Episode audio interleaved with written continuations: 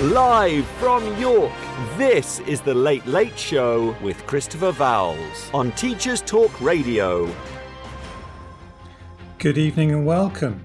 Tonight we are joined by criminologists Drs. Helen Rand and Stacy Banwell of the University of Greenwich to discuss approaches to teaching feminist theory in the seminar room. So come along with us as we explore academic feminisms and their meanings, framing difficult topics, and designing the Feminist Seminar Room. Live from York, this is the Late Late Show with Christopher Vowles on Teachers Talk Radio.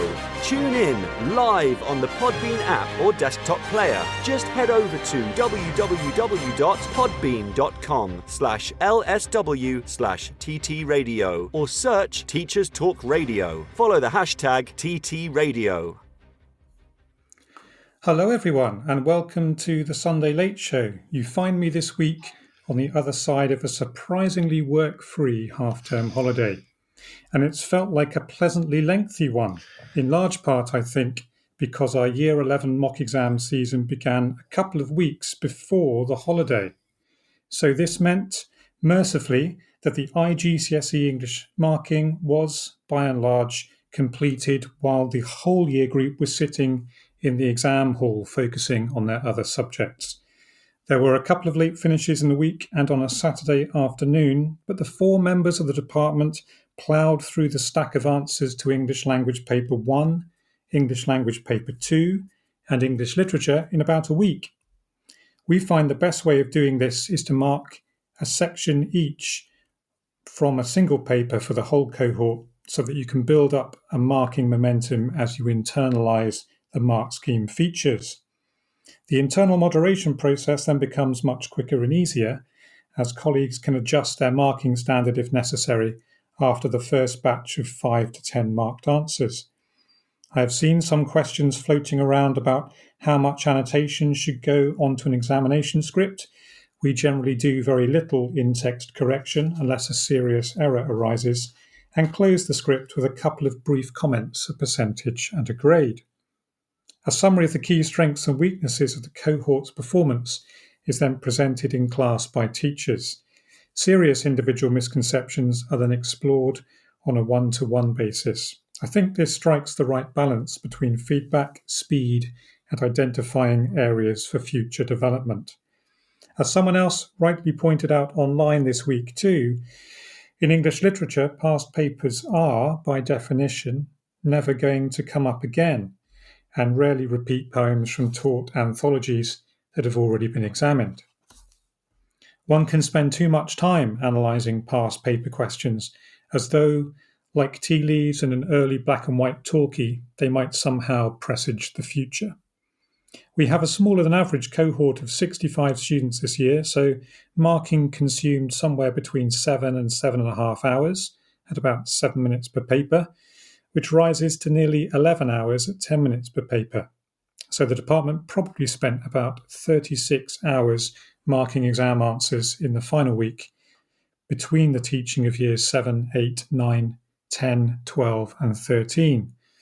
Inevitably, however, there were still the one or two students who, bumping into you in the lunch queue, were curious to know how they had done in the exam they had sat on the previous afternoon because other departments that shall remain nameless had already given everyone their marks back. I have yet to discover the perfect approach to exam marking. I personally find using a stopwatch and marking in batches of 10 candidates organised alphabetically to be quite useful psychologically. I then schedule these batches out across the day and complete them in a small number of different locations beyond my classroom, like the library the staff common room, and the silent study room. I sometimes listen to some good minimalist music to block out other distractions, but couldn't find my headphones this time, so went cold turkey on reading the various descriptions, narratives, and articles that students were asked to write. There were some nicely written and intelligently plotted pieces among this year's answers, but our students, like those up and down the country, no doubt, aren't quite the finished article yet.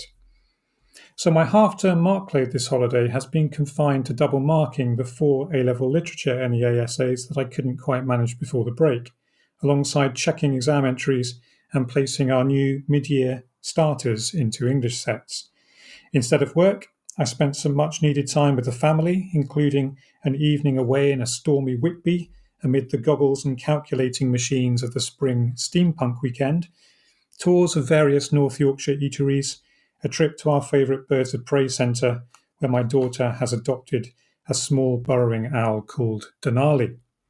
Between the various DIY jobs, I also managed to catch up with some governor training and monitoring business and watch my local non league football team, the mighty Pickering Town, continue their valiant struggle to avoid relegation from Toolstation, Northern Counties East Premier Division, seeing no fewer than 13 goals in the process.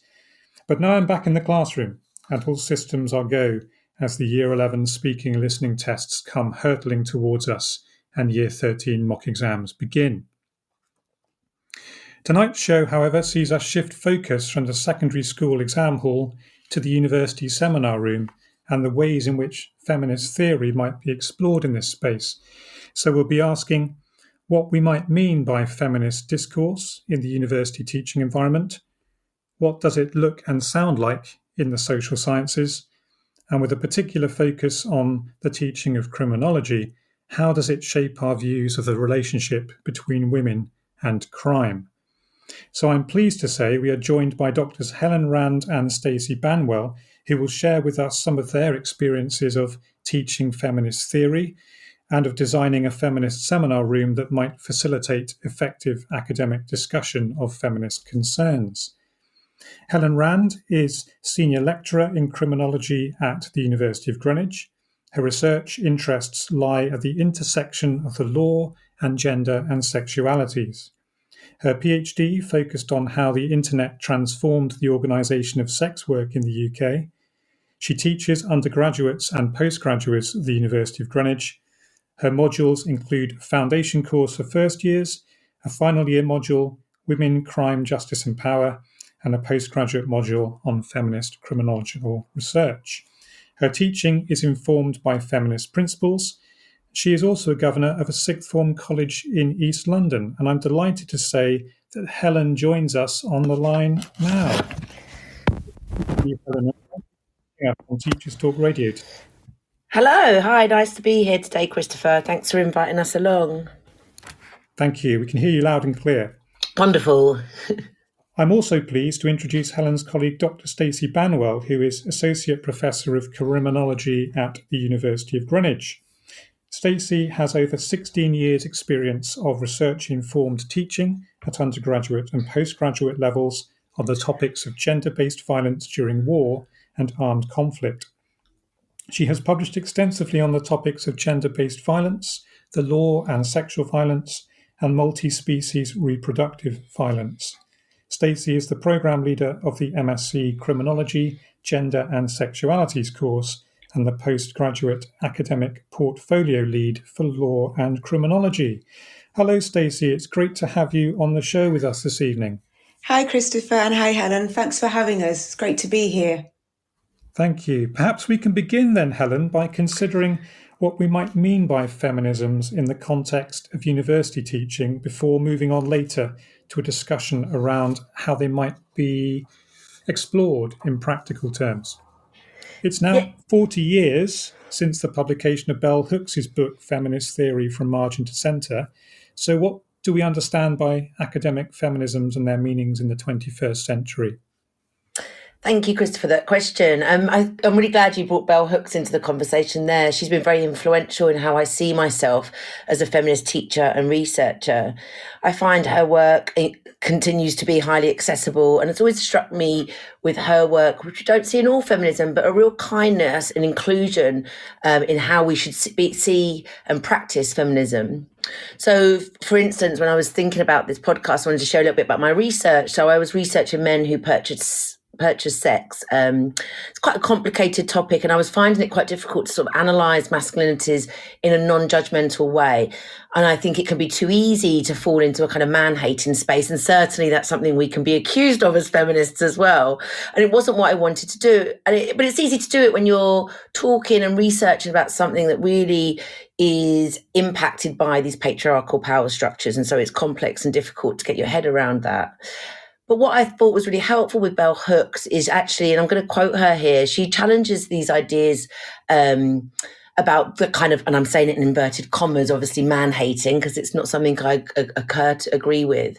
But she says it's, it's a false fiction of feminism that we women can find our power in a world without men, in a world where we deny our connections to men, we claim our power fully only when we embrace that. My my screen just went uh, blank as I was talking.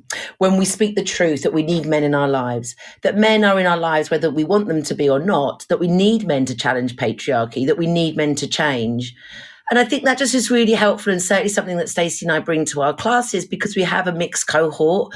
And we do find our, our courses do tend to attract more women than men, but actually it's really important for them to feel included and part of this discussion. So, kind of just going back to your question a little bit, well, how has this informed my teaching? It's given me a much more sympathetic approach. And I think it's really important to recognize that we all, from my understanding of the world, we're all oppressed by this patriarchal order. And feminism wants to challenge that patriarchal order and change it. Um, her books were written in the 90s, and she's written three really interesting books on um, teaching, which I really recommend to your listeners Teaching to Transgress, Teaching Critical Thinking, and Teaching Community. And all three of these books I think are really amazing and very instructive to my teaching practice. Um, she's a prolific writer, and central to her academic work was certainly teaching. And that's not always the case in further education. Sometimes you might find, I mean, higher education, you might find that people are much more focused on their research. And, and she admits herself, her first love is writing, but actually, um, and I really agree with her and here and, and inspired by this that the idea that the classroom remains the most radical space of possibility within the academy. And certainly myself, and I think Stacy would agree with me, we see our jobs as political. We see our jobs as very important in that way in terms of um, influencing young people's way of being, opening young people's minds to the way of the world. An interesting way about thinking about classrooms, actually. I don't think that's normally the first thought that comes into many people's heads about classrooms, that they are kind of radical spaces, unless they're particularly writing a, a rant for a particular tabloid newspaper. There's a sense that often classrooms are quite conventional, traditional, or certainly a perception of them being so. Mm. That's really interesting that you say that because I think actually, obviously, I mean, HE has changed phenomenally in the UK. So her books were being written 20 years ago, and that was when I was an undergraduate. And at the time, I mean, it, it was free to go to university. Um, and the expansion of education has really changed things in lots of great ways, but also in perhaps more problematic ways. So, for example, we have a much more diverse student body now from a much more diverse background. We often teach students who are first generation coming to university in a way we wouldn't have seen 20 years ago as commonly as we do now. But also that means classes are perhaps twice as big as they used to be. Um, and I think as well, students have a slightly different relationship with the university setting because they're paying. It does change that somewhat, I think. But saying all that, I still think we've got this opportunity where students are going to study with us for three years, and it's a real chance to build community and for them to be in spaces where they're not with this diverse body that they're not going to be with necessarily again in their lives. Um, teach young people to have that critical mind, to open their eyes and their hearts to the world around them, listen to one another, listen to their experiences, and validate their experiences within the classroom. And I think as well, we ask the students to really push the boundaries of what's acceptable in this world and give them some hope that actually perhaps we can have a different future. So, at Greenwich, then, do feminisms constitute core elements of undergraduate syllabuses, or do they represent optional modules intended to cultivate a specialism? Well, Christopher, I'm super lucky with my department. We have a very strong feminist uh, theoretical grounding and a group of wonderful um, scholars that I work with as well. So it certainly is embedded throughout our modules. So the foundational module I taught, we um, talk uh, mainstream criminological theories, but I will certainly critique them, not just uh, from a feminist perspective, but also thinking about queer theory and race critical race theories as well. I think it's so important when we're talking about crime and punishment. We can't ignore these other intersections with that. Um, and this threads through. I think my colleague uh, Ella Simpson was here, and she teaches penology, and certainly they um, would have that feminist undertone to their work as well. Madeline Petrillo talks about gender informed responses to crime and punishment, and we have other theory based modules throughout, which will always come back to this more critical um, engagement with criminological theories um, well. But the course that Stacy and I teach on is a final optional module. So they're in their final year.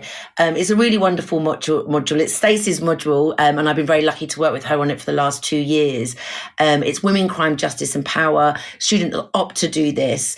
Um, and quite often what we find is students may carry on and take part in our master's course, um, which is called Criminology, Gender and Sexuality. It's, it's the only one like it in the country. And I thought perhaps Stacy might want to say something here because it's her um, MSc that she's designed, and it's just a brilliant MSc, and it might be interesting for her to say a bit more about that. Thanks, Helen. Yeah, Stacy, what kind of thoughts did you have about how you thread feminism through your course, or whether you do something different other than that? Well, I think, um, as Helen said, it's the Women Power, Crime and Justice module that we teach is a, a, very popular one, and it has been since I started it. I think it's in 2008. Um, so it's been going for a long time. And I think what we found from student feedback at the end of that module was that they just wanted more. Um, and what we do on the module, as, as, Helen has sort of alluded to in her bit, we, obviously it's called Women Power, Crime and Justice. So we, we focus a lot on women. But I think students were really interested to explore gender and to think about the experiences of men as well, because obviously on the module we talk a lot about violence against women. So we're looking at uh, male perpetrators. And I think what they wanted going forward was something that wasn't just focused on women, it was still using a feminist lens, but that we were broadening it out to look at gender. And so we created this uh, MSc that Ellen has just mentioned, the criminology, gender and sexualities that explores those issues further. So there is a module on there called feminist criminological research, which is the foundation of the MSc, where we look at the feminist critique of mainstream criminology and we look at various ways in which uh, feminists have conducted research on the subjects of gender and sexualities. But it's a really good pipeline for students f- who've done the Women Power, Crime and Justice module, who want a bit more, but want to, to look at gender as well as kind of thinking about women. So, yeah, it's been a great uh, opportunity for those students to stay at Greenwich and pursue their studies a bit further. And how do young undergraduates approach such feminisms, Stacy? I think because um, I'm just might come in here if that's all right, but I, it's a really interesting one about uh, where it's a mixed response, Christopher. You can imagine. I think um, one thing that troubles me potentially though is I wonder if the students that don't agree or find feminism confronting or for whatever reason aren't kind of engaged with it, I wonder that they perhaps don't attend. So, unlike school, we can't force people to attend lectures and seminars. And I'm always curious if perhaps those that don't attend are the ones that perhaps find the topics more uncomfortable and just vote on their feet, as it were. So, I don't know, but that said, it is mixed. Um, I've also been told by students, and we're going to talk about this a bit more in a moment, but I've done some um, pedagogical research with some students, and they've been talking to me about actually how transformative some of the work we do with them has been.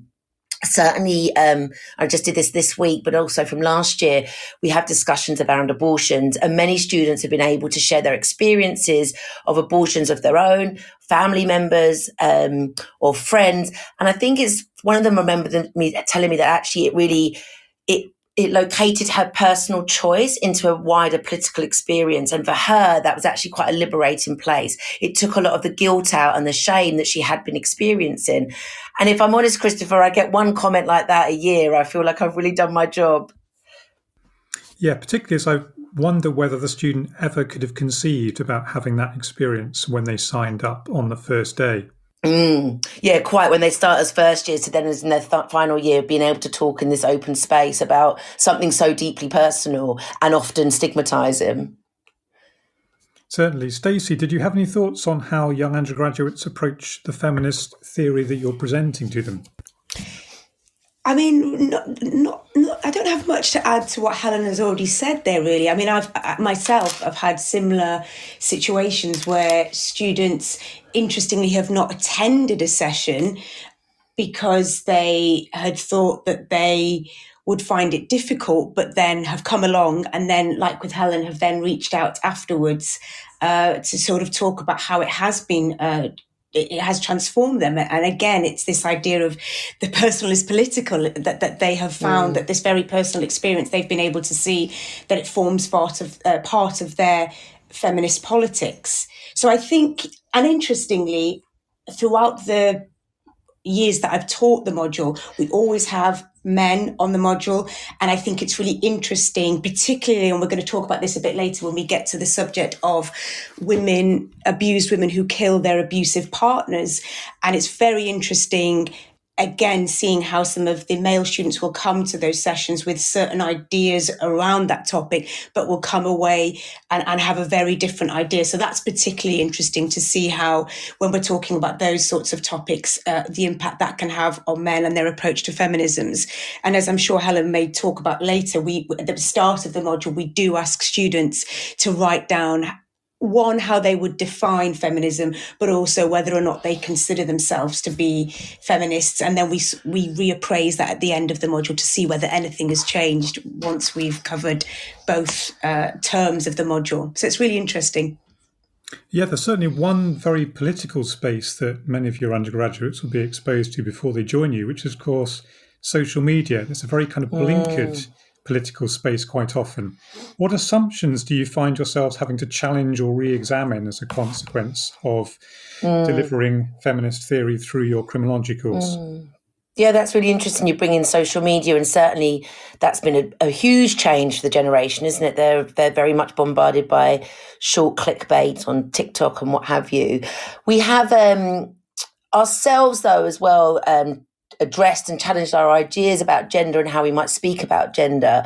We've been quite influenced by Judith Butler's work and her queer theory that challenges this kind of given binary sex idea. And actually, we try to embrace that there is multiple manifestations of gender.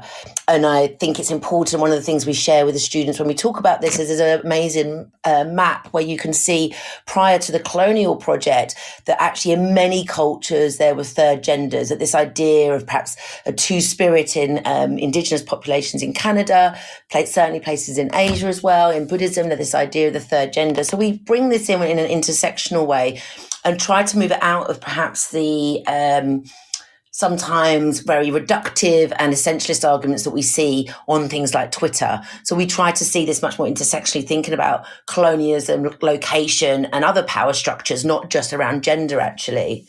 And I think for us as well, thinking about how gender is spoken about is really key to us as feminist teachers because we want our space to be inclusive and we don't want any student to feel left out or excluded. So we have adapted our language uh, to be more inclusive, inclusive of non-binary folk and allow space for transgender experiences in the things that we're addressing. We don't want to be distracted by perhaps these Twitter discussions and this kind of cancel culture that students sometimes talk about. And actually what we're saying, we want this to be a safer space for all our students and we do what we can for that to happen. And that's about being careful with our language in a kind of postmodern way. Do you notice any differences between your British based students and your international students on such assumptions? That's really interesting. I, not necessarily. I think sometimes it probably depends on the individual, but certainly, you know, Christopher just made me think this week when we were talking about um, it was actually the previous we talked about infanticide, and the international students were much more able to understand the desperate situation some people can be in, in a way. And I guess it's reflective of access to healthcare. It's reflective of access to abortions and contraception in a way that perhaps some of our British students can't really fathom how tricky life can be for some people. So sometimes maybe, and in, I think the other thing to bear in mind is not perhaps about where people are from, but perhaps sometimes religious ideas. But even that, my stereotypes are often blown out the water, actually, where I think perhaps someone's going to be more conservative with a small c and actually is incredibly inclusive and thoughtful and understanding and empathetic with other people's experiences. That's interesting to hear. Um, I was wondering too if you had noticed any changes over the past five six, seven years, because of course the relationships and sexual education curriculum has changed in British secondary schools, certainly in England. and whether you'd noticed any of the fruits mm. of that coming to development in the discussions that your undergraduates are having. I think Stacy has actually. Stacy, do you want to pick up on that? Yes, yes. So I was just looking actually over some of the assessment questions, for example, that we have on the module. And so one of the things that we have done, and this goes back to what you're saying, Christopher, about social media. One of the things that when we talk to students about their understanding and definition of feminism, one of the things that we've had to start thinking about our, discussions around post feminism. You know, are we in a post feminist state, popular feminism, and hashtag feminism? And so, one of the essay questions that we have uh, is hashtag feminism, activism, or slacktivism. And we ask students to critically discuss this uh, statement in relation to popular feminism and campaigns to end violence against women and girls. So, we have seen that changes in views on feminism, the different feminist perspectives that we are engaging with, then informs the assessment and feedback. Uh, sorry, the, the, the, assessments that we give to students.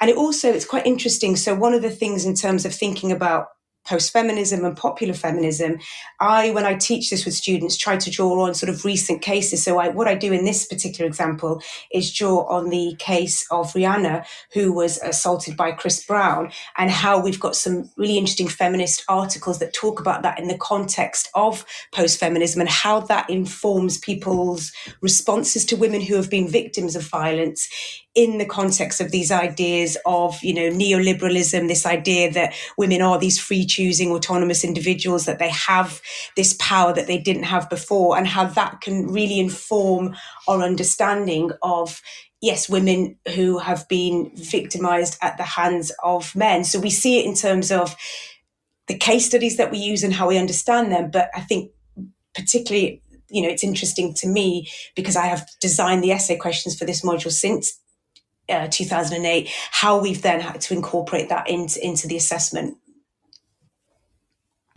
And in terms of preparing students when they make that transition from secondary school and sixth form education into universities, has there been any significant movement towards reacquainting sixth form students with the connection between what they're doing at A level potentially and what they're going to be doing at degree level. Are you able to get into schools from time to time and explore these ideas with ambitious sixth form students? I certainly am. Um, is my role as a governor. It was interesting you uh, said that in my bio. Um, it's something I would be liking to do much more. And I, um, University of Greenwich is a local university to where I live. It's local to where I'm a governor as well. I think I would like to be more involved with how sixth form colleges, schools are communicating about university. Um, I think the big thing that we still see with our students, so we don't go into schools particularly. I think other departments in our university will be doing that. What I think is this big shift to being an independent learner.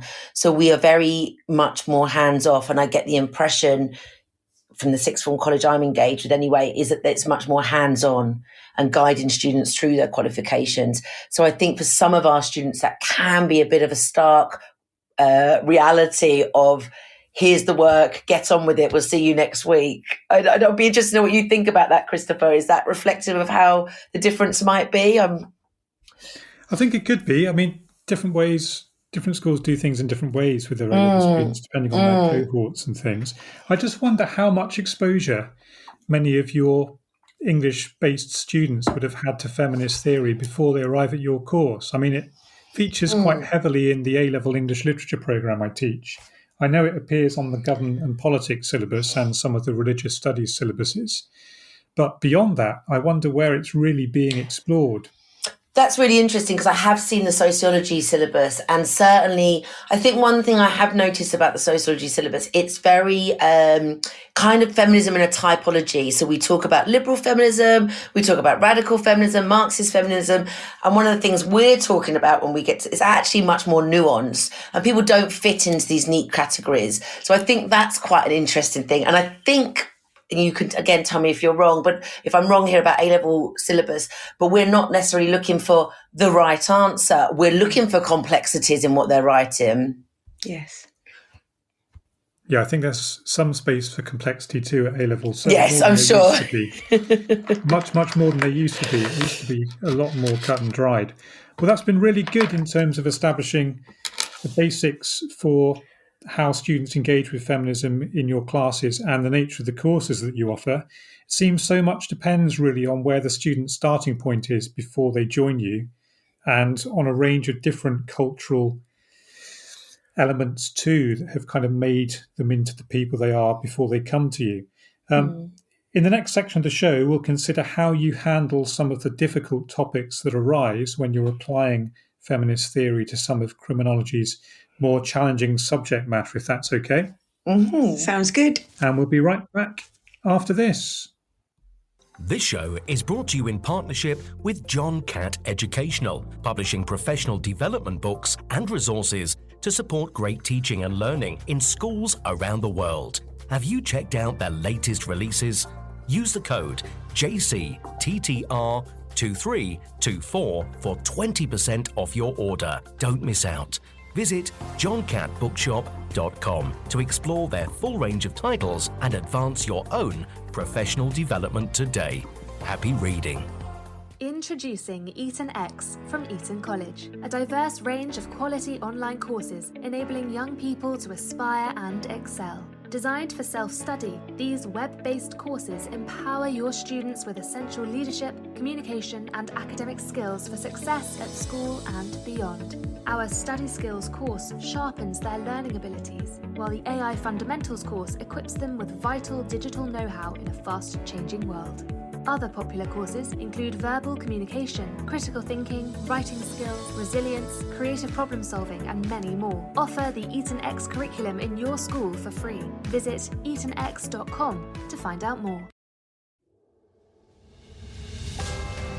This is Teachers Talk Radio, and this is Teachers Talk Radio News.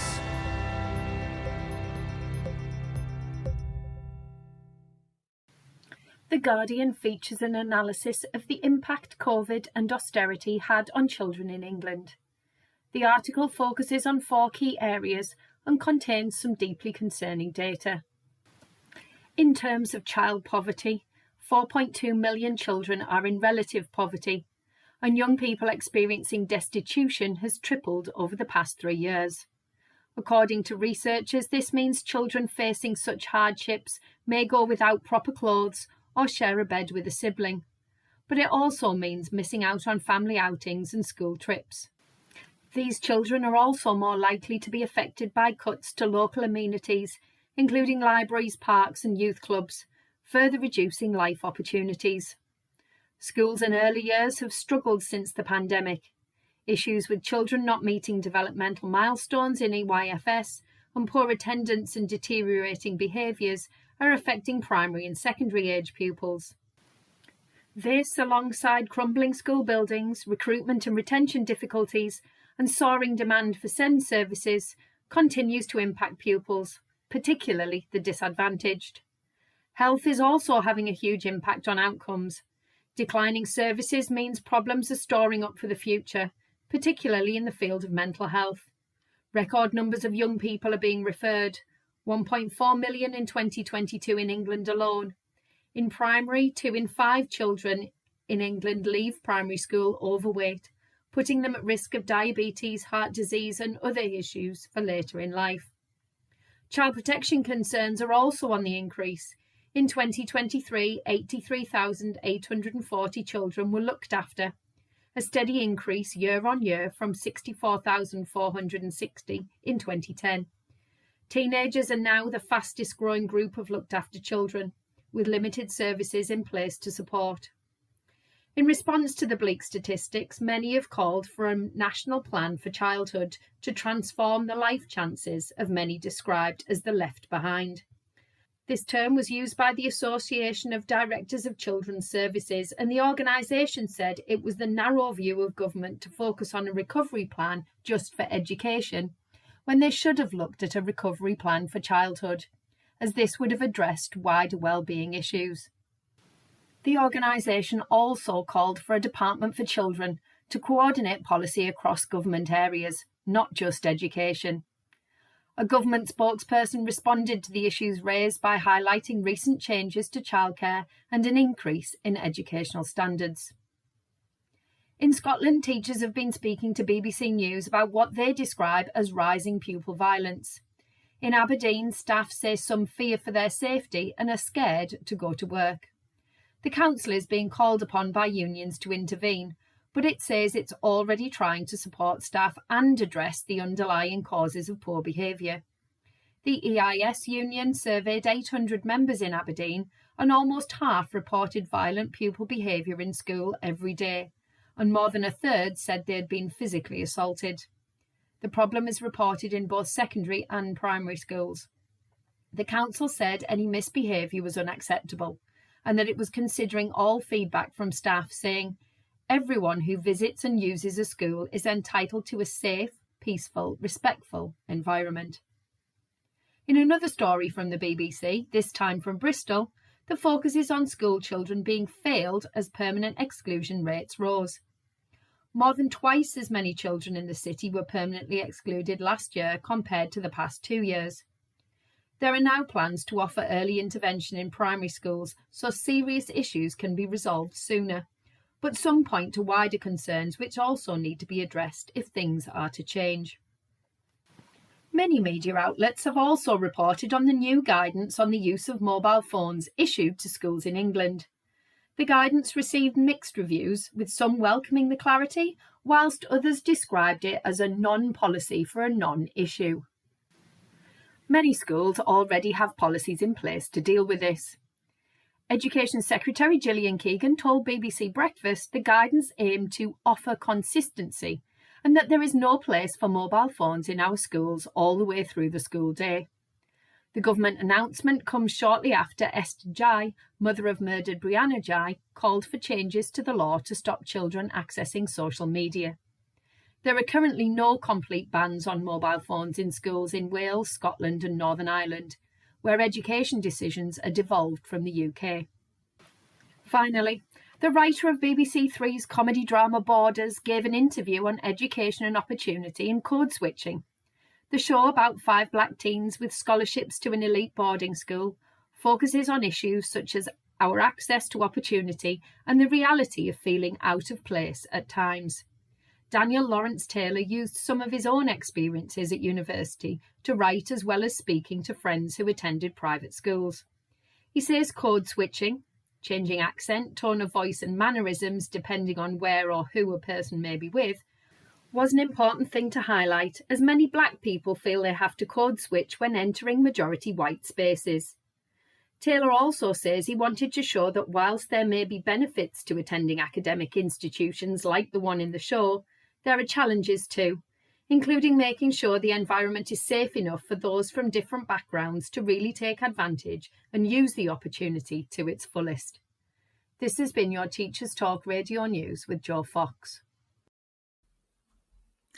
Welcome back to our show on approaching feminist theory in the criminology seminar room with Doctors Stacy Banwell and Helen Rand of the University of Greenwich. In the first section of the show, we explored some of the assumptions that need to be examined when undergraduates begin to engage with feminist perspectives on the world. Now, I'd like us to move on to some of the ways in which feminist theory can help widen academic debates about the relationship between women and crime. So, Stacy, coming to you, criminology is obviously a subject that requires students to engage with some difficult content. How is this truth addressed in teaching, and what role, if any, do trigger warnings play in framing lectures and seminars? Thanks for that question, Christopher. It, uh, it, might just be worth noting that this module that we're referring to, Women, Power, Crime and Justice, in the first half of the module, we focus exclusively on violence against women and girls. And then in the second half of the module, we focus on women as perpetrators of violence. So we look at women who kill, we look at women who use sexual violence. So as you can imagine, throughout the module, we are dealing with difficult topics. And what we we do use trigger warnings, but I think because of the description of the module, which we share with students at the outset, we may not do this every single week. What we do, we use the virtual learning environment to notify students ahead of class what we might be asking them to read, what will be in the lecture slides for that week. So we do give students that sort of heads up, if you like, the, the class runs on a Friday. So we often will contact students at the beginning of the week just to give them a sense of what we're going to be addressing, what we're asking them to read, and as I say, what will be in the, the lecture slides. We also have, so for example, recently I was teaching a session on the sexual violence and abuse that took place at Abu Ghraib. I was looking at women's involvement in that. And what I do is I make sure that we have an agreement amongst the students about what we're going to look at in the classroom. So if I'm ever going to show any images of violence, we often record our sessions so they're available for students who may not be able to attend. I tend to only show an images or, or, or those sort of uh, that that kind of representation of violence with students that are in the room. I don't particularly like having those sorts of things available on the virtual learning environment for students just to access without being in a sort of a safe space, if you like, for us to un- unpack what we're looking at.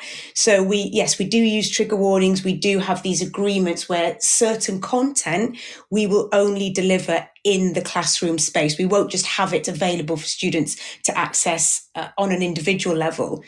What I've also done in the module, and this is based on student feedback that I received, that students found that, again, given what I've just described in terms of the module, that it's quite heavy. And students said, you know, would it be possible to try and focus on, on some positive elements in relation to women? So, what we did do for a while is we had a kind of good news stories segments, if you like. So each week we would come in with a positive story around, particularly in the first term where we're looking at violence against women and girls, where we would, for example, look at a, an instance where perhaps there'd been a positive change in access to, to reproductive health. So that was something that we did to try and help with that.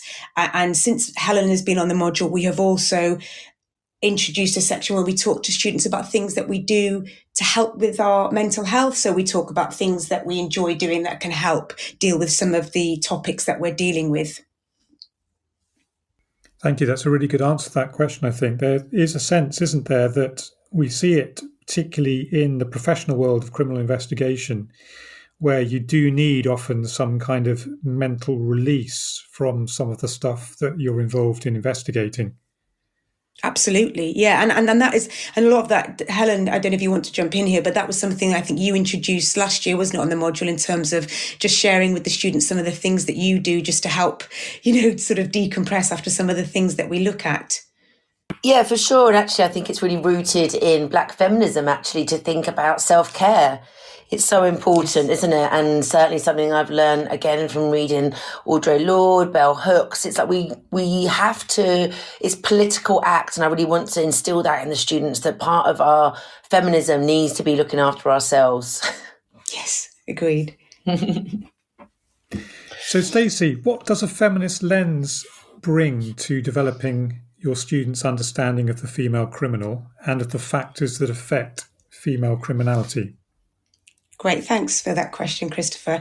So I thought it might be helpful to start by just sort of briefly outlining what the feminist critique is of mainstream criminology before then considering what feminist criminology has had to offer the discipline. And, and just to sort of say here that one of the things that we do do with the students is to critique whether you know what what has feminist criminology had to offer because often there's been quite this scathing attack of mainstream criminology but but ha, you know has feminist criminology been able to move the discipline forward? So let's just start with some of these critiques. So um, in her seminal work women crime and criminology carol smart and this was written in 1976 says that virtually all of the early work that we had around female fe- offenders provides a very uh, uncritical attitude towards sexual stereotypes of women and girls. And here i'm quoting her uh, confirming the biologically determined inferior status of women women. So, despite the rare, rare occasions, Carol Smart goes on, she said these studies refer to women in terms of their biological impulses and hormonal imbalance, or in terms of their domesticity, maternal instinct, and in terms of their passivity. And I think this is really important because one of the things, and I was studying this for my PhD when I was reviewing the literature around uh, the feminist critique of mainstream criminology, is that at a time when criminology was sort of moving away from these really reductive ideas around women, uh, around sort of criminals generally. When we talk, when we were thinking about female criminality, it was still rooted in these kind of really reductive, sexist, and kind of biological determined explanations. And as a lot of writers were saying, that when women were seen, indeed when they were seen at all, because you know criminology was very male focused, they were never seen as rational or responsible human agents. They were always seen as uh, neurotic, compulsive, and irrational. So what feminist criminology was doing was arguing that you know the discipline had tended to either exclude women, or they were marginalized, or when they were included, they were trivialized. And so the idea was that feminist criminology wanted to include women and conduct more empirical research on women. So what we do on the module is we sort of expose students to some of this seminal work by feminist criminology, uh, feminist criminologists. And some of the work that I share with students is Pat Carlen's work. So there were two really interesting pieces of research that she conducted with women. So the first book of hers was called uh, Criminal Women in 1985. And that was a huge inspiration for my PhD research because this book was about speaking to women. It was about their subjective understandings of their their criminal behavior and it was about resisting these kind of biological pathological medicalized understandings of women's criminality to really kind of understand why do so you know some women choose to commit criminal and violent acts. And I think that was the really important bit here is that it was about inscribing agency. It was about seeing women as decision makers, that they did sometimes choose violence or criminal acts as a way of uh, finding a solution to, to, to issues. And I suppose rather than seeing them as these kind of, you know, that, that, there was something wrong with these women, that they were sort of deviating from their natural feminine roles, what Carlen did in her work was to sort of see, okay, well, there is a purpose and there is a meaning to this. And then she wrote a follow up book called Women, Crime and Poverty in 1988. And again, like the previous one, this was about speaking to women themselves. In this one, she speaks to career criminals, and this was uh, based on speaking to 39 women. And again, this idea that they did engage in this meaningful criminal behavior, that it was organized, that it was kind of quite professional, and that she wanted to sort of just, yeah, trying to challenge some of these ideas that see women as sort of finding themselves outside of conventional femininity rather what she was saying is no they they choose criminal means to remedy kind of some of the inequalities that they were that they were experiencing. And then I just want to mention a two other really important contributions from feminist criminology. And this was something that I really found in my PhD research, which we'll probably get to in a second. And the first was this idea of blurred boundaries. And here I'm thinking of the work of Dahlia Maher, who and this is this idea of seeing a complex interplay between women's victimization and their offending behavior. So there is this blurred boundary between seeing women as purely victims or seeing them as criminals, that there was this kind of complex interplay between these two things. And this then links to the other really important literature that emerged that was referred to as the pathways literature, which looks at, which looks at the unique risks and experiences of, of women and how that can lead them to engage in criminal behavior. And a, really notable feminist scholar in this area is Richie, who looked at, provided an in depth examination of how racial and gendered marginalization can lead women into pathways of crime. And here she based it on the experiences of Black women who had been abused by their partners, who chose to engage in acts of violence. Uh, and she identified kind of six pathways to that criminal and violent behavior. And what we do with students is obviously we look at some of these seminal texts, but we also use the journal Feminist Criminology to look at some more current research that has been conducted around these topics of blurred boundaries and of pathways to crime. Thank you. That's a really good summary of where the particular discipline sits at the moment. In terms of the students that you teach and the perceptions they might have, if perhaps they come from Western societies, they're probably likely, I would suspect, to see issues of femininity tied up with questions of fertility and motherhood, um, perhaps in keeping with some of the older uh, interpretations of criminology. How does how does the student in your room make sense of the concept of the female as a violent agent in some of the particular types of crimes you study? Great, that's another great question. Thanks, Christopher. So, we so some of the examples that we look at are around perverse mothering. I think Helen has also talked about abortion. We also look at women who abuse women who kill their violent, violent partners. Helen has recently been teaching around perverse mothering and abortion, so I'll let her talk to those in a second.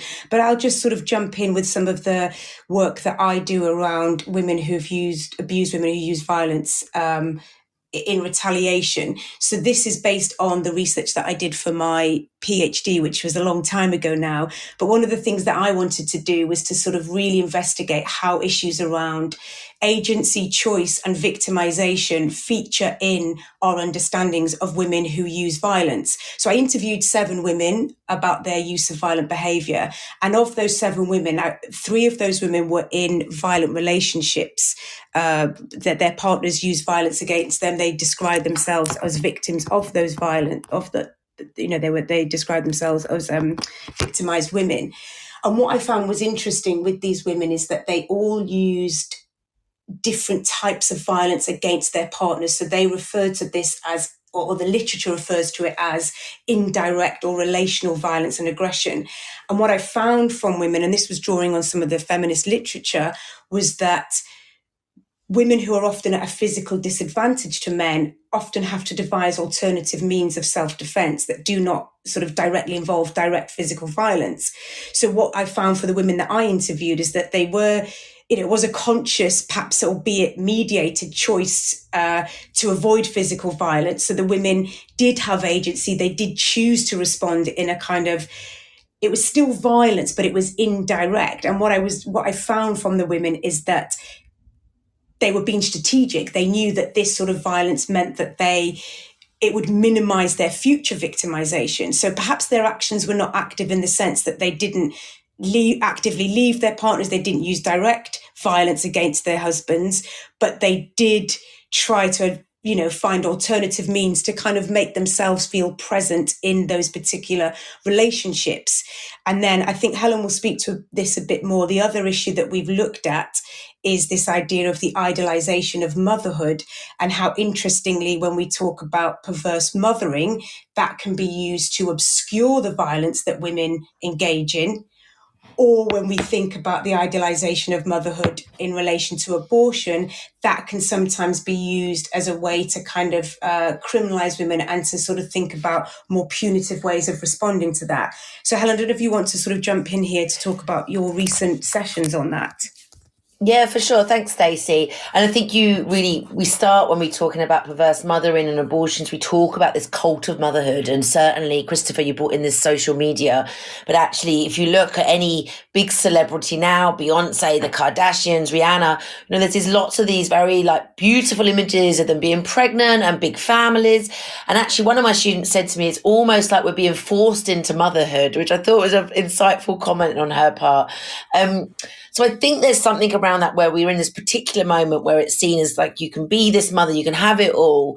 But with that, we worry, um, myself and Stacy, but other feminists as well, worry that actually it hides so much the difficulties behind motherhood. Now, is the biggest taboo, I would suggest, when we talk about women hurting their children. It's probably one of the most difficult conversations. And it's interesting when I was teaching it, Christopher, I even found it hard to make eye contact at times because actually it is such a, it's just so taboo and it's untalked about and and I think often our students come with that kind of common sense response. And I say that in inverted comments, oh, they're evil, they should be locked up, they must be banned from having other children. Um, which you can see why people come to this, you know, come to the sessions with these ideas. I work, I use um, Welldon's argument around perverse mother, and this is where we get this concept from. And I think for students, it can be a bit of a light bulb moment when we think about how violence is gendered. So women are more, she argues, women are more likely to hurt themselves bulimia, anorexia, self harm tends to be the way women are violent. They don't tend to be violent outside um, of themselves. Obviously, it does happen, and Stacy's just referred to some cases where that does happen. It does tend to still be in the home, often in domestic situations. Quite often, violence is towards a family member, whether that's a partner or their children. And I think for students, they suddenly go, oh, okay, women are violent in different ways to men. And I don't mean to be too essentialist in this sort of binary way, but I think it's an interesting way to start thinking about it. And then what Welldon argues is so actually, when women do hurt their children, and particularly in that first year of life, it's an actual narcissistic act. So they're not hurting their children as such as a separate entity. They see it as an extension of themselves. And it's almost the ultimate way you can hurt yourself is to hurt your children. They recognize, perhaps consciously or unconsciously, it's the biggest taboo. It's the worst thing. They really are as bad as they thought they were because they even hurt, hurt their children. So it becomes this kind of self harming narcissistic act. I think this is a real actual light bulb moment, and we really enjoy uh, working around these ideas that Welldon's put out there. And then when we then start talking about abortion, the, the debate has shifted somewhat, particularly with the US and Roe versus Wade, which actually suggests that the fetus is separate to the woman, that somehow we've got this kind of container model that the woman's the womb and the fetus is separate to the womb. And we can somehow separate these two out in a very kind of Western, um, liberal way of thinking about kind of autonomy and beings, I think really for me quite problematically because for me it's this lim- liminal time where they are one in my opinion and obviously in other people's opinions too. But i think with these abortion debates that we see in the us there's this idea that they can be separate autonomous uh, beings which goes against what welldon's arguing and i think the students find that quite interesting. They're like where have we got to with this discussion where somehow women can be seen as separate to the unborn fetus so I think that then becomes quite an interesting discussion how we kind of frame this much more theoretically. And just to finish that point, and I'm sorry if I'm sort of talking too much about it, I find it it's a really interesting few weeks we spent together on this. But certainly, we then problematize what Roe versus Wade has meant uh, for women in the US, but also what it means for women globally and how the influence of US politics can have um, in terms of the kind of um, global gag rule that we see, where depending on the administration, and currently it's not in place, but um, uh, organizations that are under US aid funding can be told they're not allowed to discuss abortions with women. So we see how this has influenced globally. But also, we talk about how there's states where they brought in these laws of sick weeks abortions. And I think most of the students in the class can realize how tricky that is for women.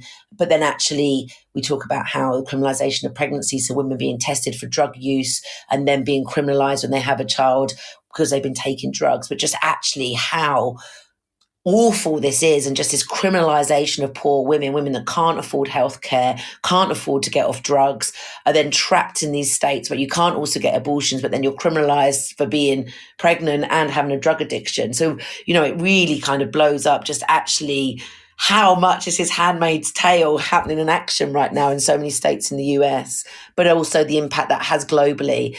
And somehow it shifts the discussion, or the worry is it shifts the discussion into abortion not being a human right for women. And I just want to say one more thing, Christopher. I've definitely just talked a lot, but I was thinking back to um, Stacy's point about good news. And in all of this, because this is very difficult, this isn't easy for all of us to talk and think about, but we do talk about how there's a lot of resistance to the rulings in the US. And actually, many judges are resisting and saying these things are still con- unconstitutional. So I think for me, again, thinking about bell hooks and hope, like, yes, there's laws changed. Yes, we can see perhaps things become more restrictive, but actually, people resist. And actually, there's a global trend to much more liberal laws around abortion. So we just have a very sort of specific thing happening in the US right now.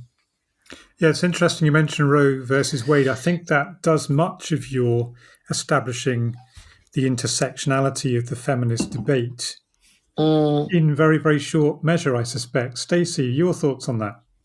Sorry, what was the question again, Christopher? Sorry, I was. The nature of the Roe Wade debate, essentially establishing the multi uh, intersectional nature of the challenges that women face in different states because, of course, the demographics of the American states radically differ depending where one is.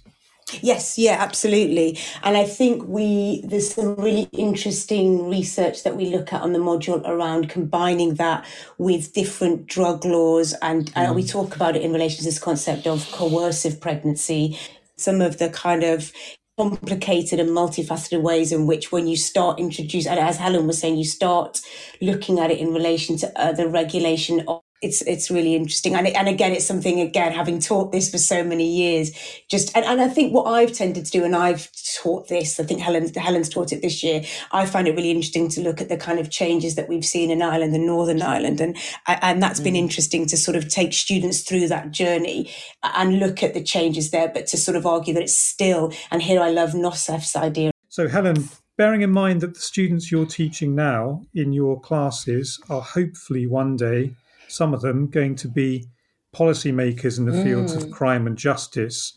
What do you think they're usefully learning from feminist criminology that might help them in the future? I really like that question, and certainly we know many of them will go into working within the criminal justice system and may well also be uh, influential in policy. I think what we're really, I, I, I, keep going back to bell hooks, but it's about being sympathetic. It's about seeing things intersectionally. It's not seeing just really tr- troubling these ideas of people being evil or inherently bad, actually trying to understand people within the context in which they're operating. Um, and I think Stacy picking up on this idea of often with women, it is linked to the preparation, preparation of preparation of violence, sorry, and also being a victim as well, and not essentializing women in either way. So actually, yes, there may be some victims. So certainly, when we see women that hurt their babies often it's a generational experience. They've experienced abuse themselves. So thinking about that and being sympathetic to that, and also then perhaps understand how we can break those cycles then. So I think for me, it was be thinking about context, thinking much more about social policies and really hopefully moving away from this more punitive approach that we seem to have in society right now. Brilliant. Thank you. It's really powerful to hear about your experiences of working with such weighty topics in the undergraduate teaching environment and to hear about the steps you take to ensure that students find the work both not overwhelming, but also fascinating and useful for them in their later careers. In the final section of the show, I think we will move on to think about how the feminist seminar room is consciously designed and explore some strategies that our listeners may wish to apply to their own teaching and learning contexts. And we'll be right back after this. This show is brought to you in partnership with John Catt Educational, publishing professional development books and resources to support great teaching and learning in schools around the world. Have you checked out their latest releases? Use the code JCTTR 2324 for 20% off your order. Don't miss out. Visit johncattbookshop.com to explore their full range of titles and advance your own professional development today. Happy reading.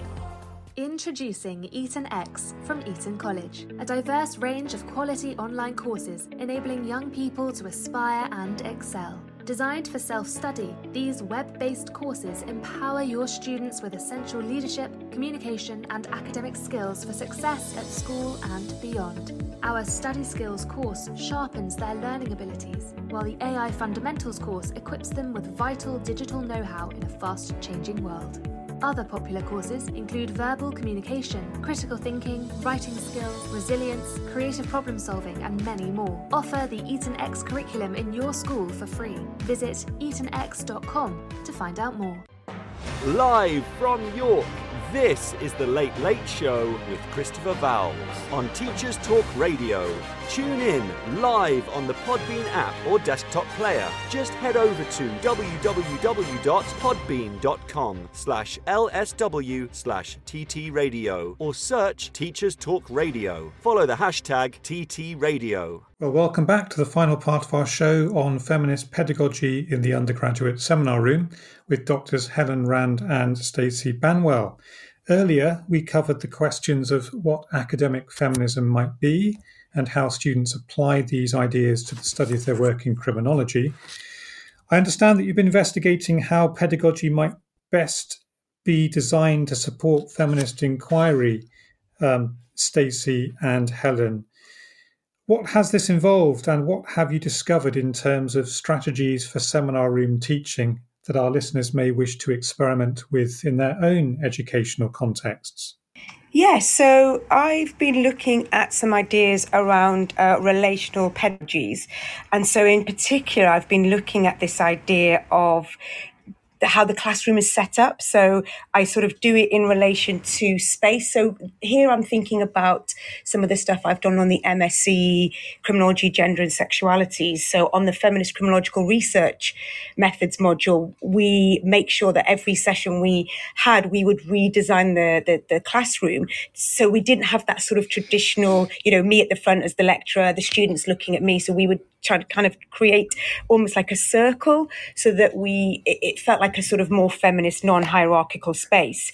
But we sort of also do it in relation to the curriculum. So it wasn't just about physical space. We also tried to um, involve students students in curating the reading lists for that for that particular module. And because uh, i think that works at postgraduate level. So that was quite nice to ask students to sort of think about what they would like to to read in terms of the things that we included on the reading list for that. And actually, just just to sort of well, pick up on two things really. The, the, the, point that Helen made earlier about good news stories, but also, unfortunately, I cut out on the bit when you were talking about policy. One of the students we had on the MSc last year was a student who worked for the Ministry of Justice in their kind of gender. Uh, section and interestingly on this because of the stuff that she had learnt on the MSc around feminist criminology, she invited me to go and do a session for the Ministry of Justice because she felt that what she had learned about feminist criminology, particularly the readings that she had done, which were based on sort of, you know, student input, she wanted to share that with her colleagues. So we had a fascinating discussion where we talked about feminist criminology and she was urging her colleagues in the Ministry of Justice to think about these readings and how they could incorporate that into their you know, into their work. So I thought that was really fascinating. And then, as well as reading lists and the space, we also undergraduate what we did, and this was particularly useful during COVID.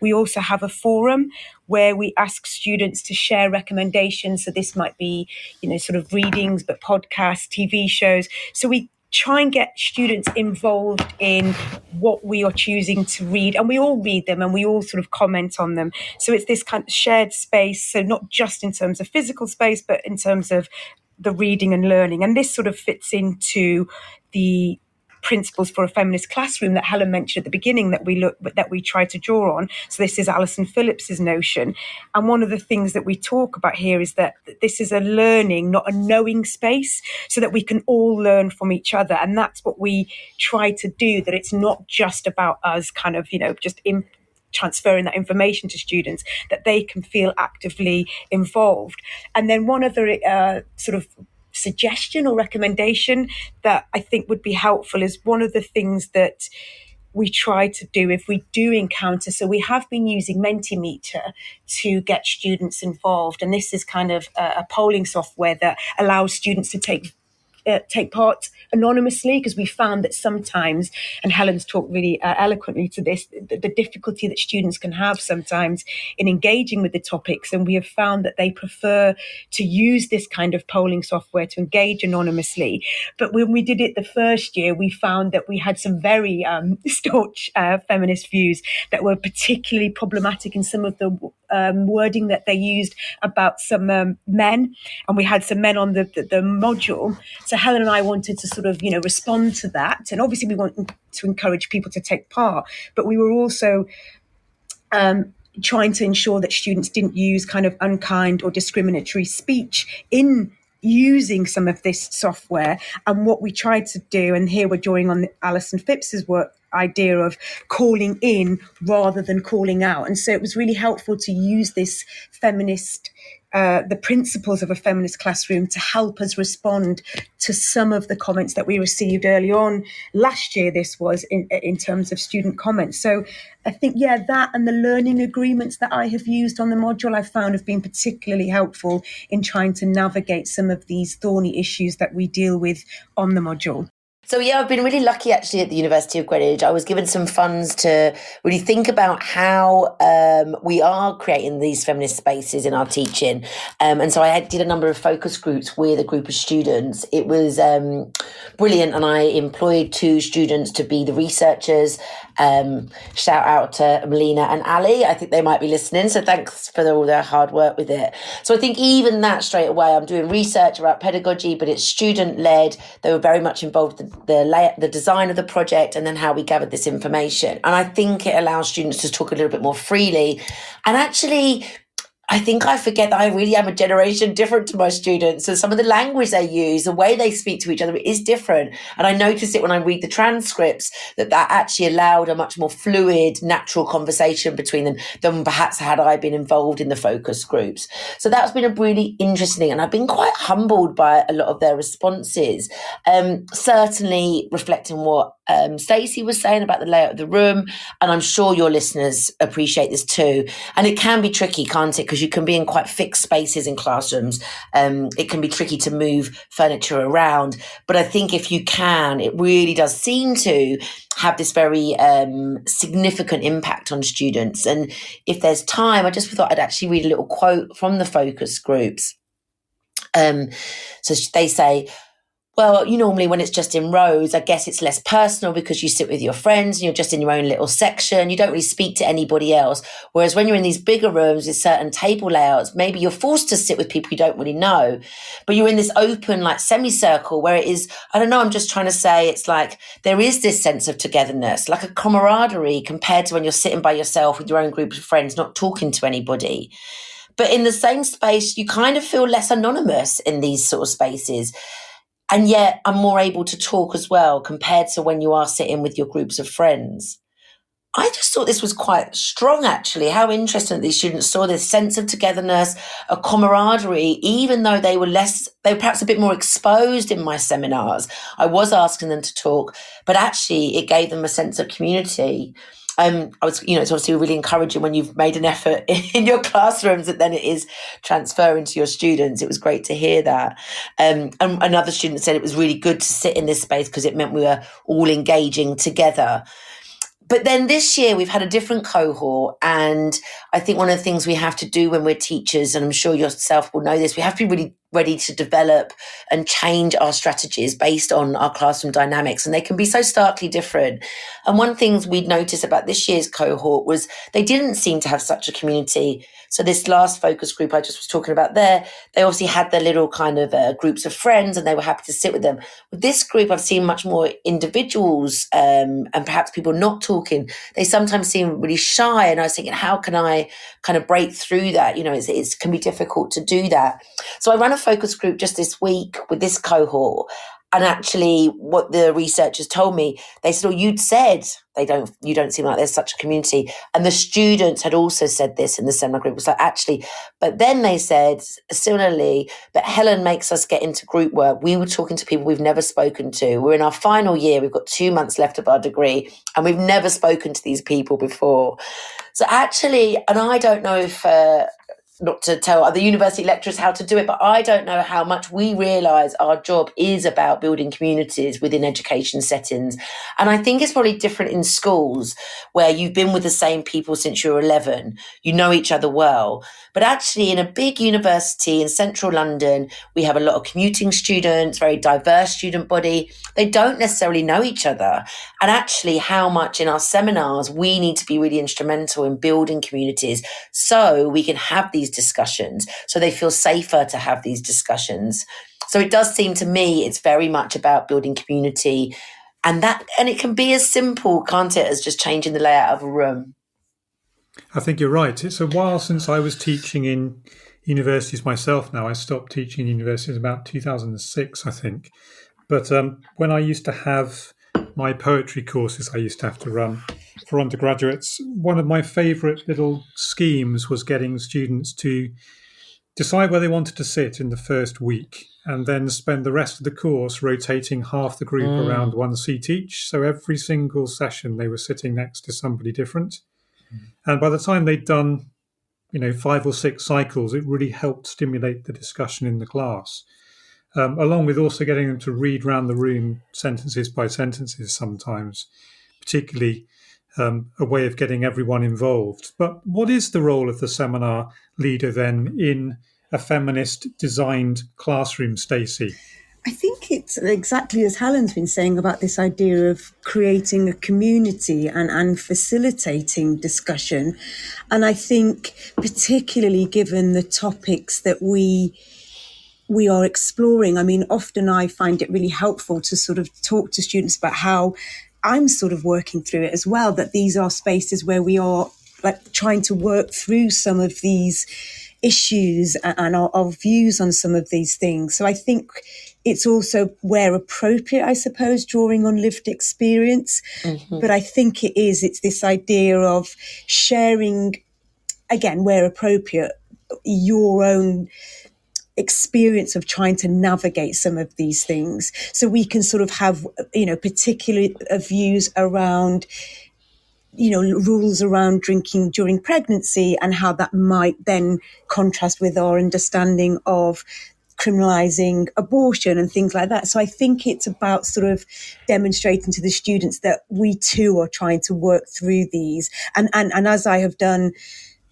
in terms of changing the assessment and the content. I do talk to students about that. I will talk to them about the fact that, you know, I have had to adapt and change what I, I, have included, the terminology. So I think it's just being very present and, and, and, and sharing your personal experience. So it goes back to what we were saying at the start about this idea, you know, this sort of, uh, the feminist kind of principle of the personal is political and, and just sharing, yeah, where, where appropriate, obviously, what, what your how you're working this out. But that that's how I see the the seminar. It's a collaboration. It's about community, and it's mm. kind of you know facilitating facilitating those really difficult discussions. Mm. And when some of this discussion continues in the virtual learning environment, what kind of design principles have to go into making sure that that's as safe a space online as your classroom is when you're sitting in it? That's really interesting. We don't have, um, we certainly post COVID haven't been using uh, online forums for discussions. Stacy, I don't know if you did that during COVID at all. Was that something? Yes, you- yeah, we did. And actually, I think it, it is it's interesting because I think we had so many things that sort of came down at school and faculty level around um, behaviour on social media and in on, in online spaces, and we had various because we obviously were doing a lot of teaching online. We also had certain sort of you know, not rules that that sounds a bit too strict but you know we had a kind of uh, guidelines i guess for students in terms of how to behave when they were on teams and and how to sort of engage with each other. So i think actually when we were doing a lot more of this work online it, it, wasn't a problem at all. And actually students found it really helpful to have that forum where they could share some of their suggestions and reading so i think in that space it it worked out well but, again, we were in a particular context where we were getting a mm. lot of information. It, it was a discussion that we were having, you know, at school level. People were doing it across modules. So I think it worked really well. But I suspect now, because we are back in the classroom, as you say, Helen, we don't tend to use it as much, do we? But we definitely are given a lot of support with that at university level, really, I would say. And when you're thinking about your assessments for the end of the year, do you have any particular guiding principles that inform what comes out of the discussions in the seminars? Um, I just I think just thinking about assessments, it's perhaps not just in terms of the, what comes out of the discussions, but one thing I taught at a different university, and now I'm um, lucky to to be working with Stacy, and we give audio feedback, which I just has found this incredibly a revolutionary way. And I don't know if you've ever done it yourself, Christopher. So we do a recording of the feedback for the students. They get a grade as well, um, and that's what I was giving this funding for to explore how students find this feedback. Is it something that they find is useful? Because certainly for Stacy and me now taking part in this as well, it's a way to address power imbalances. It's a way for us to create dialogue and I think it's been really helpful in letting students be seen. We we have a big cohort. We have perhaps 110 students on this module. Um, we don't necessarily remember all of their names at all times, but I think what they found with this audio feedback is that they felt our feedback was authentic. And what I hadn't realized until I did this research, and maybe it's naive of me, just how emotional it is for students receiving feedback. It is incredibly personal for them. And it wasn't what I expected to see. You know, it creates anxiety, but then it can be, um, they can be dismissive of us and say, what do they even know about this subject? Or it can be a real sense of personal rejection. They want to give up. They can feel excited. They can feel validated. They can have a sense of satisfaction, but so, so emotional. It really does trigger a lot of emotional responses for students. And I think what's been good about us then giving audio feedback and I think it picks up on what Stacy was just saying about being a seminar leader is that we're authentic. They hear our voices. They hear that we are being genuine about what we say. So you can't say, uh, this was a really good essay, but if you say it like, oh, it was a really good essay, they can pick up on our tones. I mean, I'm smiling. You can hear I'm smiling, right, as I'm talking there. So I think for them, hearing us um, and recognizing that we have spent time and engaged in their essay, I think has been really beneficial to them. Not all of the students loved it. I've got to be honest with that. Some students wanted um, a transcription of what we said as well. But unfortunately, the technology doesn't allow us to do that. But I'm sure that will develop. I think for some people with their learning, um, how they learn, they want to see things written down as well. Um, but I think overall, it it creates a dialogue between the two of us, um, which they find beneficial. And certainly, I've really enjoyed giving feedback in this way. Yeah, it's interesting. It's something we do do in my own school actually. Mm. So when our students in their top year, year 13, finish their two 1500 word English literature essays that they're going to submit for coursework on their first draft, what we do is we have a 15 minute discussion with them, which we uh, video record in Teams. And then they've got the feedback permanently that they can listen to as much as they like when mm. they go mm. over the essays again. But of course, because it's an online meeting for 15 minutes, they can also pose their own questions and we can answer them immediately. Now, we are restricted by our syllabus in the sense that we're not physically allowed to give them written feedback. And that's been the case since 2015, mm. since the new syllabus has come in. So they find the task of doing the second draft really quite daunting because they're allowed to get mm. one feedback opportunity, which must be oral, which is why we record it for them so they can listen to it as often as they want. And then that's it. They hand in the real thing at the end of January, and then we mark it and it goes off to the exam board. In a sense, it's rather more like the regular meetings I used to have with my supervisor when I was a PhD mm. student a while back. You go slightly nervously with the stuff you've got to hand in, um, or you go with your notebook because you'd already sent it a week ahead or whatever to be read and considered, and then you'd sit there and answer the questions that were posed or offer the great ideas you had for where you were going to go with your next chapter. But there's there's a sense of there's some value in them experiencing that at 17, 18, because again, the big shock I've warned them about too is their experience of getting feedback on their first university mm. essay, because very few students get above 70% on their first mm, mm. attempt at a university mm, essay. How do you manage mm, that in your discussions with them? Well, and I think it's interesting when I said about how emotional it is and how personal it feels to them. So I definitely tried to reassure them that it's an anonymous marking, it's not personal. Um, and I think as well, we've actually this year, haven't we, Stacy, we've put a lot more um, guidance up on our module in terms of how to write essays, yes, yeah. um, use, useful places you can go to, like um, Manchester University have an amazing phrase bank, like just little things like that, like the terminology yeah. you're perhaps using in your essays could be better. Um, so yeah, so yeah, I think that's been helpful to give them some more guidance initially. But the way Stacy's set this module up, I think, has been brilliant. So they get this feedback on their first essay, and then they have an exam, which is very similar to the essay questions we have in the first term. I mean, different topics, but set up the same way. So they get this audio feedback and are then able to apply it in the exam setting on their essays yes, there. Yeah.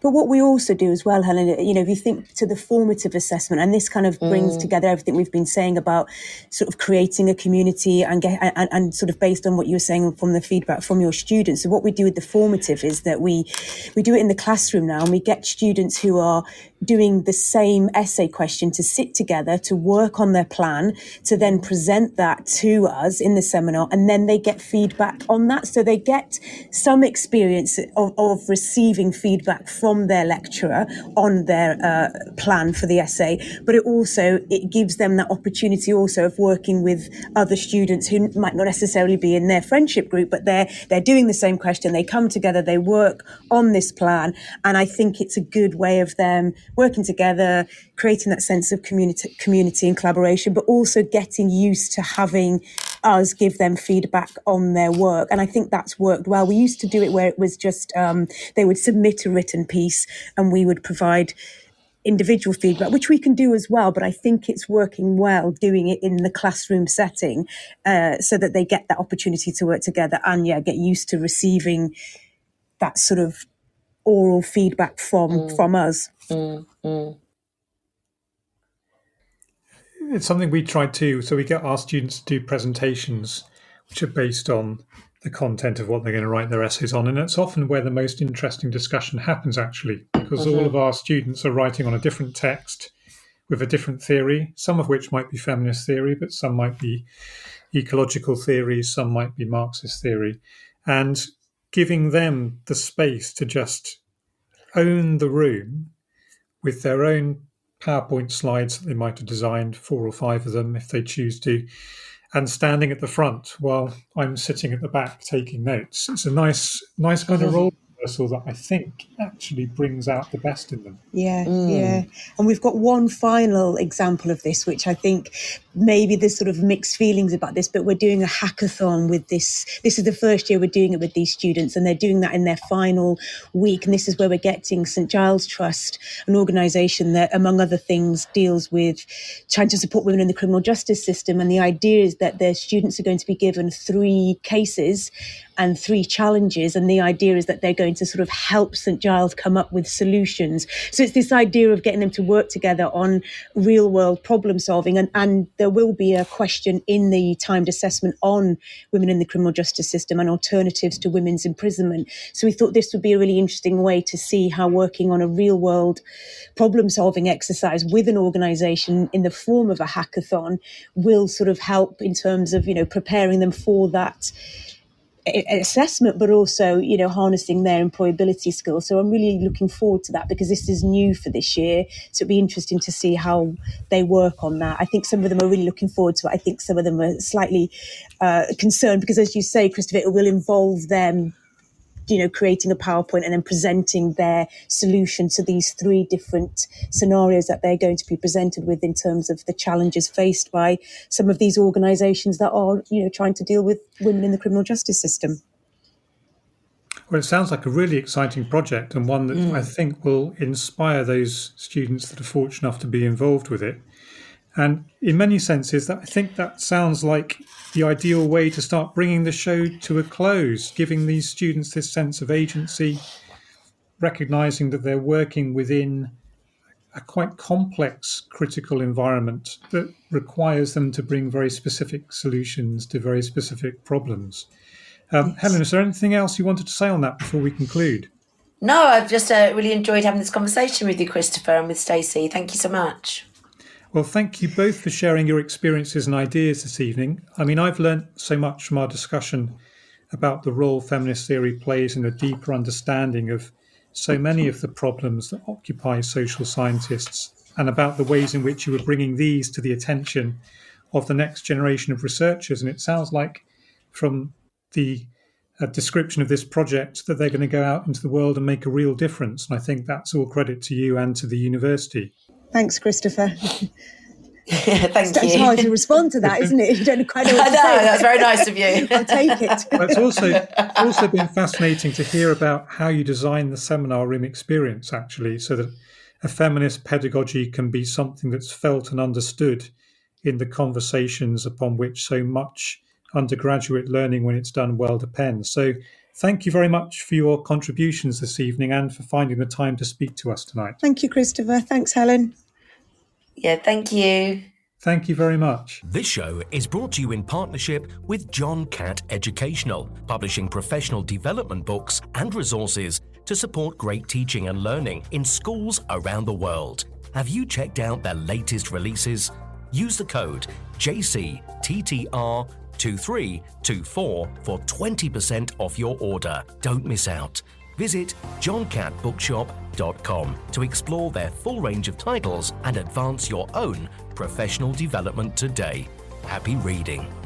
Introducing Eton X from Eton College, a diverse range of quality online courses enabling young people to aspire and excel. Designed for self study, these web based courses empower your students with essential leadership, communication, and academic skills for success at school and beyond. Our Study Skills course sharpens their learning abilities, while the AI Fundamentals course equips them with vital digital know how in a fast changing world. Other popular courses include verbal communication, critical thinking, writing skills, resilience, creative problem solving, and many more. Offer the Eton X curriculum in your school for free. Visit etonx.com to find out more. So, dear listener, this brings us to the end of another Sunday Late Show. I hope you found this evening's uh, programme as illuminating as I did. Thanks again to Dr. Stacy Banwell and Dr. Helen Rand for their thoughts on feminism criminology, and undergraduate pedagogy.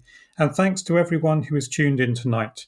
Do check out our other Teachers Talk radio shows that are coming up this week. We have a number of new hosts continuing to make their debuts, so look up the schedule on the website and give them a listen if you can. I'm sure they'd appreciate your support and in show text messages. Lucy Newberger will be talking about approaches to teaching spelling with Spelling Shed founder Rob Smith at 7:30 p.m. on Tuesday, and this looks like essential listening for anyone with an interest in literacy teaching.